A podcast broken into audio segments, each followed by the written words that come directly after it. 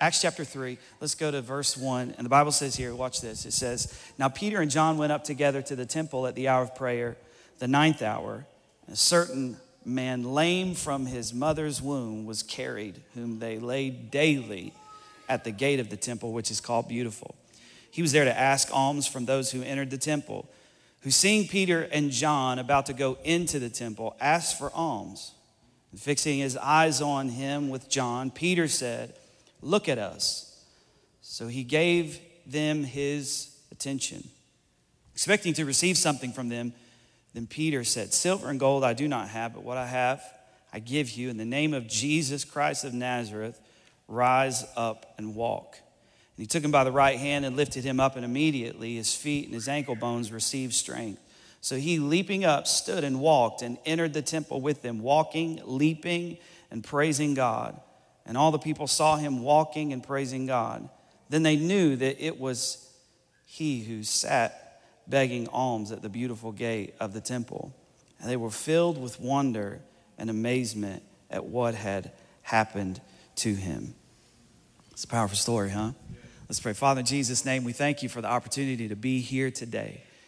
We give you glory and honor for everything you have done so far. Thank you for your presence, Holy Spirit, that we feel in this room. God, I'm praying today that uh, no matter the condition of our lives when we walked in here today, that we would leave this place with healing, hope, encouragement, a passion to persevere. I'm just praying today that we would leave different than the way we came in. We need you, Jesus. It's in your name we pray. And everybody said, Amen. The first things you see in this story is that Peter and John are coming up to the gate, and the Bible says that there was laid daily a man here at the temple. He was a lame man, and the Bible tells us that this man was lame from his mother's womb. In other words, he was born broken. He was born broken. He didn't choose this. He was, he was born this way. He was born this way, born broken. David said it like this in Psalm 51 and 5. He said this He said, Behold, I was brought forth in iniquity, and in sin my mother conceived me. In other words, what David was saying was, we're all born into sin. In other words, we're all born broken. To sin means to miss the mark. In other words, physically, mentally, emotionally. When I'm born into this world, I miss the mark. I don't check off all the boxes when it comes to the way God originally designed for people in creation to be born. It's an amazing thing that the first person that was ever born in the earth was a murderer. Adam and Eve were created. Their son was born and he killed his own brother, the first born person in the earth. The first sin person born into sin was a killer. That wild? The Bible is really clearly teaching us is that throughout history, ever since Adam and Eve sinned and we fell short, we have been physically, emotionally falling short. We've been falling short. And I think one of the things that we have to stop doing is treating people who fall short uh, mentally as if something is more wrong with them than people who fall short physically. It's real quiet in this church today because we, we would never tell a person with a cancer diagnosis to suck it up, pull yourself together. But we tell people in depression and anxiety all the time to pull it together you're just not grateful enough. God gave you a spirit of love and a power and a sound mind, not a spirit of fear. And we're constantly throwing verses at people, telling them you need to pull yourself up by your bootstraps, but they were born just as broken as everybody else. And for the people who were born and you made it out pretty good, your body functions correctly all the connections were made in your brain. To you, you were born broken too. But this is the thing that about life is that not only are we born broken, but life breaks us. and so if you escape the womb without any marks, apparent marks, very often life wounds you just as much as the womb wounds you. The Bible tells us about a story in 2 Samuel chapter 4, verse 4. that Jonathan had just died. Jonathan was David, King David's best friend. He's just died. His father has died in battle. And word gets back into the city that they have died. And the people in the city start to panic because they think that the enemy that just killed them is headed for the city. So the nurse of one of uh, the nurse of Jonathan's son in fear, grabs Jonathan's son, Mephibosheth, and begins to flee the city. And as she's running out of the city, she drops him. And when she drops him, this perfectly normal, it seems, five year old boy becomes lame, and he is lame for the rest of his life. Sometimes the people, his nurse, I mean, sometimes the people who are in our life to protect us, they don't do what they were supposed to do and they drop us. There are a lot of people in this room today that you were, you were born into a home and, and your parents who were supposed to protect you dropped you. So not only are we born broken, and then life breaks us even more. And church, out of all of the organizations in the entire world, we have the answer. But what does the church do? The church spends most of its time arguing over why people are the way they are instead of dealing with what is actually going on in people's lives. It's like a country who still today wants to argue over whether or not racism still exists. If we want to argue Uh, uh, over whether racism still exists, we will never solve the issue of racism. It's until we admit that there is a problem, but we have the answer. Let's stop arguing over how people got there and let's start dealing with the problem because we have the answer. This guy in this story the Bible tells us in Acts 4 when they're brought in front of the, the Sanhedrin and all the religious leaders, the Bible tells us about this guy. The Bible tells us that for over 40 years, this guy has been in this condition. How long has he been sitting outside of the temple, the church?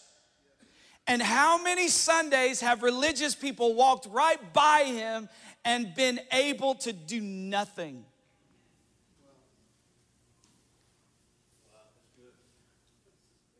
All they've done is thrown a coin into his cup. And that's what religion will do for you. Religion will keep you addicted. Religion will keep you in bondage because religion thinks you need it.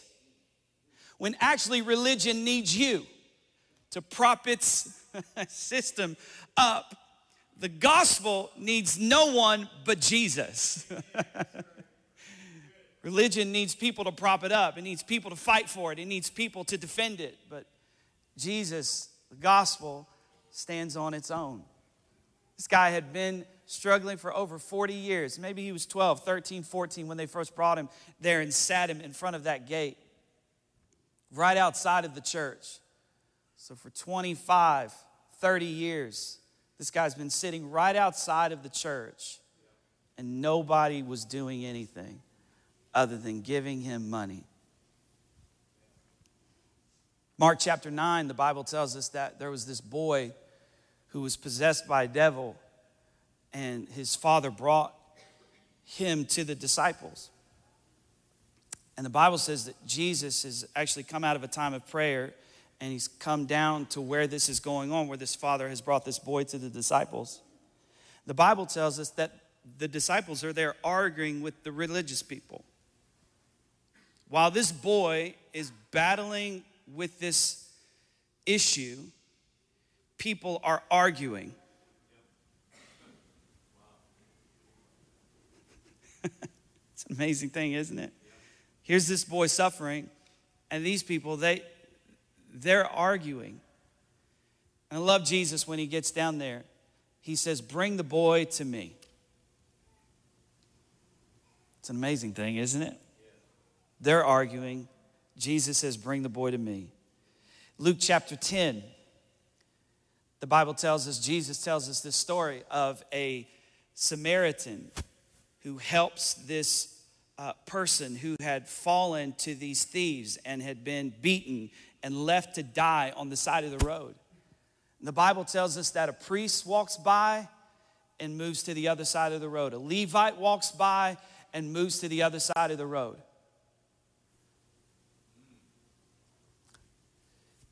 The church has the answer, but we're too busy arguing. We're too busy fighting. We're too busy walking to the other side of the road, acting as if all of this stuff isn't happening in our world. And Jesus is trying to show us something about broken people. Jesus is trying to teach us that I actually came for broken people. I didn't come so you could argue over why they are in that condition. I didn't come so that you could argue, argue over doctrine on why they're sick and why they're not sick. There's another story in the Bible where, where in John chapter 9, where the disciples come into a city and there's there there's a blind man who's been blind since his birth. And the disciples look at Jesus and they say hey Jesus who sinned that this guy was born blind? Was it him? Was it his mom and dad? And Jesus was saying no this has happened so that my glory can be revealed See, Jesus is looking for a church that looks at people who are broken and says, they're not a problem for the church. They're actually someone who Jesus has chosen to reveal his glory through.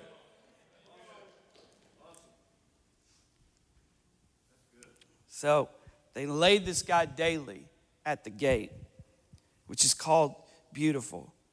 This had become a way of life for him.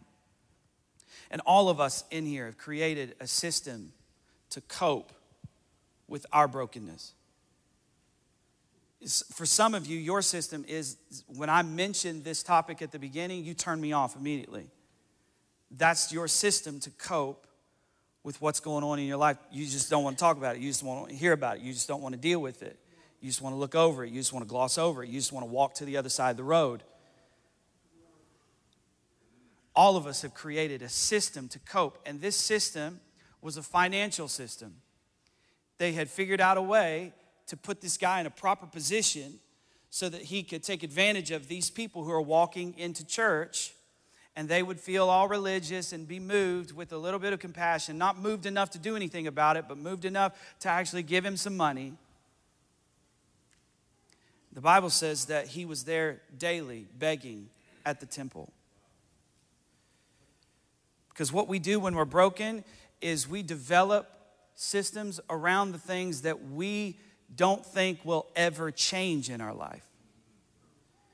And when you have lived with something for so long, and you've developed systems around it, built in systems to, to, to keep you in this situation. That's why when Jesus comes to the, to the man who's, who's lame at, at, and he's at the pool and he, and he can't get in the pool or he won't get in the pool, and, and when the waters are stirred, people are jumping in the pool, but this guy's not jumping in the pool. That's why when Jesus comes to him after being there for 38 years, asks him the question, Do you even want to be made well? Because when you've been sick this long, you've developed a way, a coping mechanism around your sickness. Now you, you're, you're addicted to, to substances. Now, now, now alcohol is your way to cope with your fear. Now drugs are a way to cope with your anxiety. Now now, sleeping is the way to cope with the fact that your mind won't shut down and shut up. So you, you take pills to help you sleep because your mind won't shut off. And so you have developed a system around the thing that you think you can't change. And if you keep, if, if you keep, if you keep, if you keep doing this to yourself, it will destroy you. And if Peter and John wouldn't have showed up that day, it would have been the rest of that man's life that he spent at that gate. But I have a feeling that I am a part of a church community that refuses to walk on the other side of the street that refuses to get caught up in petty arguments over stuff. We are not the type of church that says, I would have given that guy money, but I was afraid he was gonna go spend it on drugs. We are not that type of people. We are not God. We are not in the position of God. We are in the position of Peter and John. Silver and gold we do not have, but what we have, we give to you freely. Freely I have received, freely I give. What have I received freely? Forgiveness, love, compassion, healing. I've received them freely, and so I give them freely. When I see people who are broken, I can't walk away, even though maybe I don't have the financial means to take care of the whole situation, I still can't walk away without at least praying, without at least offering a hand, without at least saying, Can I give you a ride? Can I get you somewhere? I've got to stop riding on the other side of the road. I've got to stop arguing about it because if I argue about it, it'll make me feel like I'm actually doing something about it. We live in the hashtag world. We are social justice warrior, hashtag warriors. We think because we tweeted about something, we did something about it. And your tweet didn't do anything. We think because we posted about it, we did something about it. Your post didn't do anything. You can hashtag whatever you want to hashtag, but until you actually, when, when the Bible says that when the Bible says that that Samaritan, he saw that man, he had pity on him. The, the Bible says when Jesus looked at cities and crowds, it said he had compassion on them. It's not just, I feel sorry. That means that the, his insides yearned. It was like my, my, my insides wouldn't let me go to the point that I had to do something about it. Now, listen to me. We live in a world today, and I just talked about this on Instagram the other day. We live in a world today where we're expected to care about everything and everyone, and we can't do it. I'm not asking you to care about everybody. I'm asking you to care about one. Jesus is very clear that he leaves the 99 to go after the one. I'm not asking your family to take in all of the homeless people. I'm asking you to consider one. I'm not asking you to feed all of Johnson City. I'm just asking you to consider feeding one. I'm not asking you to share the gospel with the whole world. I'm asking you, would you consider sharing it with one? I'm not asking you to give your entire life to everybody that needs help. I'm not asking that. I'm asking you, for God's sake, would you consider one? Just one. Just one. Maybe one you work with. Maybe one you go to school with. Maybe one you're sitting beside today. Not the world, just one. I can't save the world. I can't do it. And I can't live with that burden, it will crush me. I can't be involved in every issue that's happening in the earth, it will ruin my life. But I can't help one. I can't help the, the one I see with my eyes. I can't, I can't do anything about the kid overseas that they show me on, on the, on the television screen. Maybe, maybe, I can, maybe I can give $5 a month or $10 a month or support an organization, but I can't, I can't physically do anything about that. But I can help people that are in my life on a daily basis. I can help one. I can pray for one. I can feed one. I can give to one. I can and you can can do it. There are people all around us, all around you, that are laid daily at the gate. The Bible says that Peter and John, they, they looked at him. they said, Man, we don't have silver and gold. You know what? This guy was most likely put there by friends and family. Um, pretty bad because what happened in that day is it was actually uh, it was actually people would take people like this lame man and they would use him for their own advantage. So in other words he would be carried there daily by family members or a friend and he would be sat there and he would sit there all day and he would beg for money, and people would give him money, and then he would take that money home, usually home to someone who didn't work nearly as hard as he had worked. Because when you are lame, people love to take advantage of you. Some people think it's the mentally ill that we should be afraid of. No, it's the mentally ill that should be afraid of us. Because we have created a system and a culture that not only makes them addicted, but takes advantage of their addiction.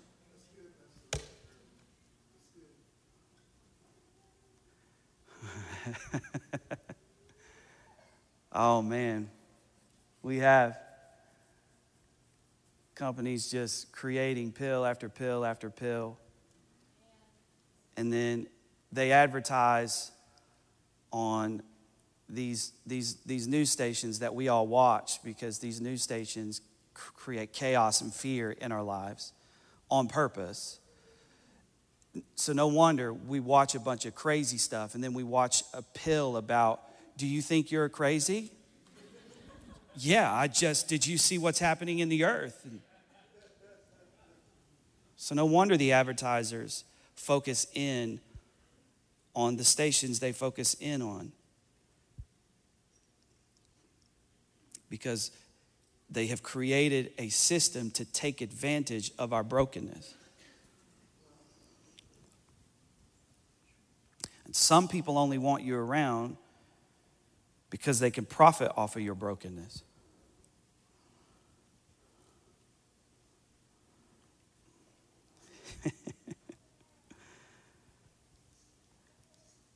Some people will give you what you want, and some people will give you what you need. Jesus is in the business of giving you what you need.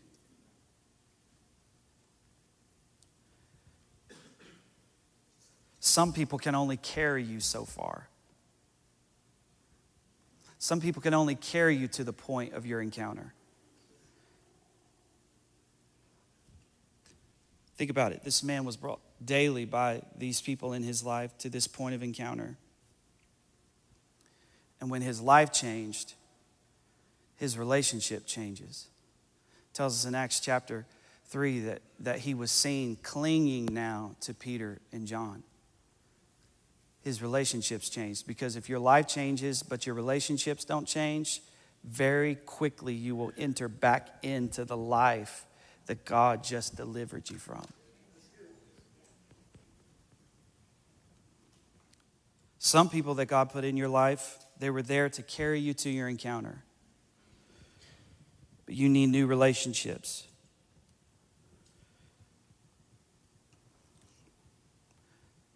Religion will keep you bound. True Christianity will constantly remind you that you are free. I would be very cautious. If this isn't your home church, I would be very cautious if you're in a church other than this one. I'd be just very cautious that you would that you would put your life and submit your life to a church that that makes you think that keeping rules and being good makes God love you more.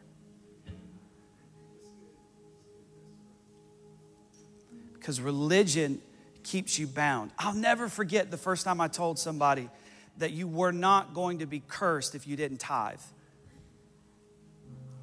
And the look on their face, they said, How dare you? You just, that's heresy. Scripture says, that, that wherein would a man rob God in Malachi chapter 3 and tithe an offering? He, he says, Whoever does this, he's cursed with a curse. Yeah, there are all kinds of curses in the old covenant. The Bible says that Jesus became a curse to set us free from the curse. Can I tell you something? I think freedom actually makes people live better than bondage. Always. Somebody said, if you tell people that, then your church is gonna suffer financially. I said, I don't care. My job is to not worry about my livelihood. My job is to preach the truth of God's word. And whether that makes our church rich or that makes our church poor, I don't care. I want people to be free. Do you know what this type of preaching has done for our church? Do you know that over the last five years, we have seen growth financially like we have never seen in the history of our church? Do you know why? Why? Because there are people sitting in, the, in, these, in these seats today who never gave before because they didn't, they, didn't, they didn't think if they could, they said, if I can't give 10%, then why would I give anything? I'm already cursed.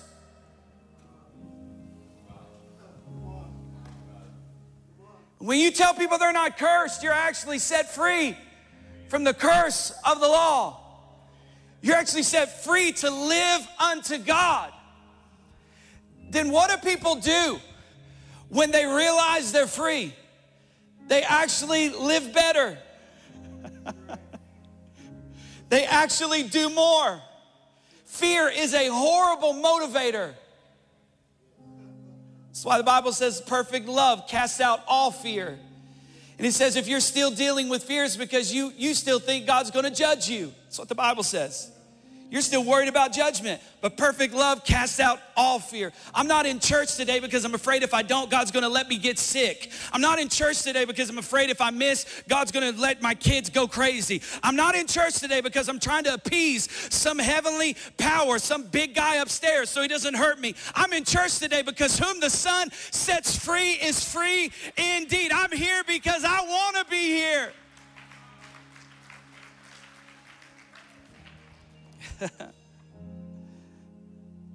they keep you bound so that they can live in their freedom. They keep you bound so that they can get wealthy off of your generosity. They keep you bound so that they can buy more jets. Come on. These guys know. These guys on TV begging people for their money know that the majority of people that are watching Christian television are older women. That's a fact. And they know that they are taking advantage of older women. Do you know what the Bible says will be done to people who take advantage of widows and orphans? We don't even want to go there. Religion will keep you locked up so that you can prop it up. Jesus, help us. The Bible says he fixed his eyes on them. And they fixed his eyes, they fixed their eyes on him. And when they locked eyes, things started to change. Church, we cannot help a world we refuse to touch. We can't. If we keep looking at people with issues like they're untouchable, if we keep looking at Woodridge as if it's some like quarantine zone in our city, nobody drives by by the hospital and says, "Wow, there's a bunch of crazy people in there." But we do that. Woodridge, oh, that's Looney Town. No, those are people with mental health issues that need just as much help, and their issues are just as real as the people at Johnson City Medical Center. And we can't, we cannot help a world we refuse to touch. Statistically, our area is battling addiction like, like no other area in the country is right now. I was just in Los Angeles, California, and I was talking to a young guy, and his father actually was an addict, and he, his life got turned around, and now he is he is one of the Northeast representatives for a, a group called Celebrate Recovery. It's an amazing thing, isn't it? He went from an addict, now he's like leading uh, an addiction recovery program. That's that's awesome. And he said, So where are you from? I said, Johnson City, Tennessee. And I went to tell him about our area, and he said, I know about Johnson City. He's in Los Angeles, California. He said, I know about Johnson City. He began to tell me all of the statistics. He said, Your city has more babies born addicted than any other city in the state of Tennessee.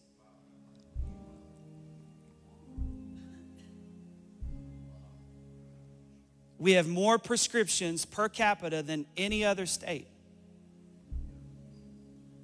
There are more people on prescription drugs in Tennessee than in any other state that we know of. And so we can keep walking on the other side of the street. We can keep arguing over why they are the way they are. Or we can attack this issue head on. We can do something about this. This isn't this isn't this isn't Africa. This this isn't India. This isn't Russia. This is our city. And I thank God that we've started a church in Romania. And I thank God that we help orphans in India. But if we get to the end of our lives and haven't made a dent in this issue in our city, then we are here and we exist for no reason. But I think, I just happen to believe that I'm a part of a church that isn't afraid of this issue that isn't afraid of this issue, that isn't gonna walk on the other side of the street, that isn't gonna get caught up in petty arguments, but we will give to, to help and we will give our lives, we will give of our resources, we will give our time, and we will give our attention to this issue. Peter and John could have walked past the man like everybody else that was already on the inside of the temple, but they chose not to. They chose to look at him, and we have to look at this issue if we're gonna fix it. We cannot fix what we won't face. And I believe that Calvary Church, along with many other churches who are waking up to this issue in our community, can do something about it. If you believe that, would you stand on your feet and just say amen? We can do something about it. Can we fix it all today? Absolutely not. But we're going to be committed to it. And if you're a part of this church, and this family, and you're struggling today, we're going to be committed to you. I've had my own battles with anxiety and depression. I got I got to a place one time in my life I was so anxious I couldn't even write in front of people.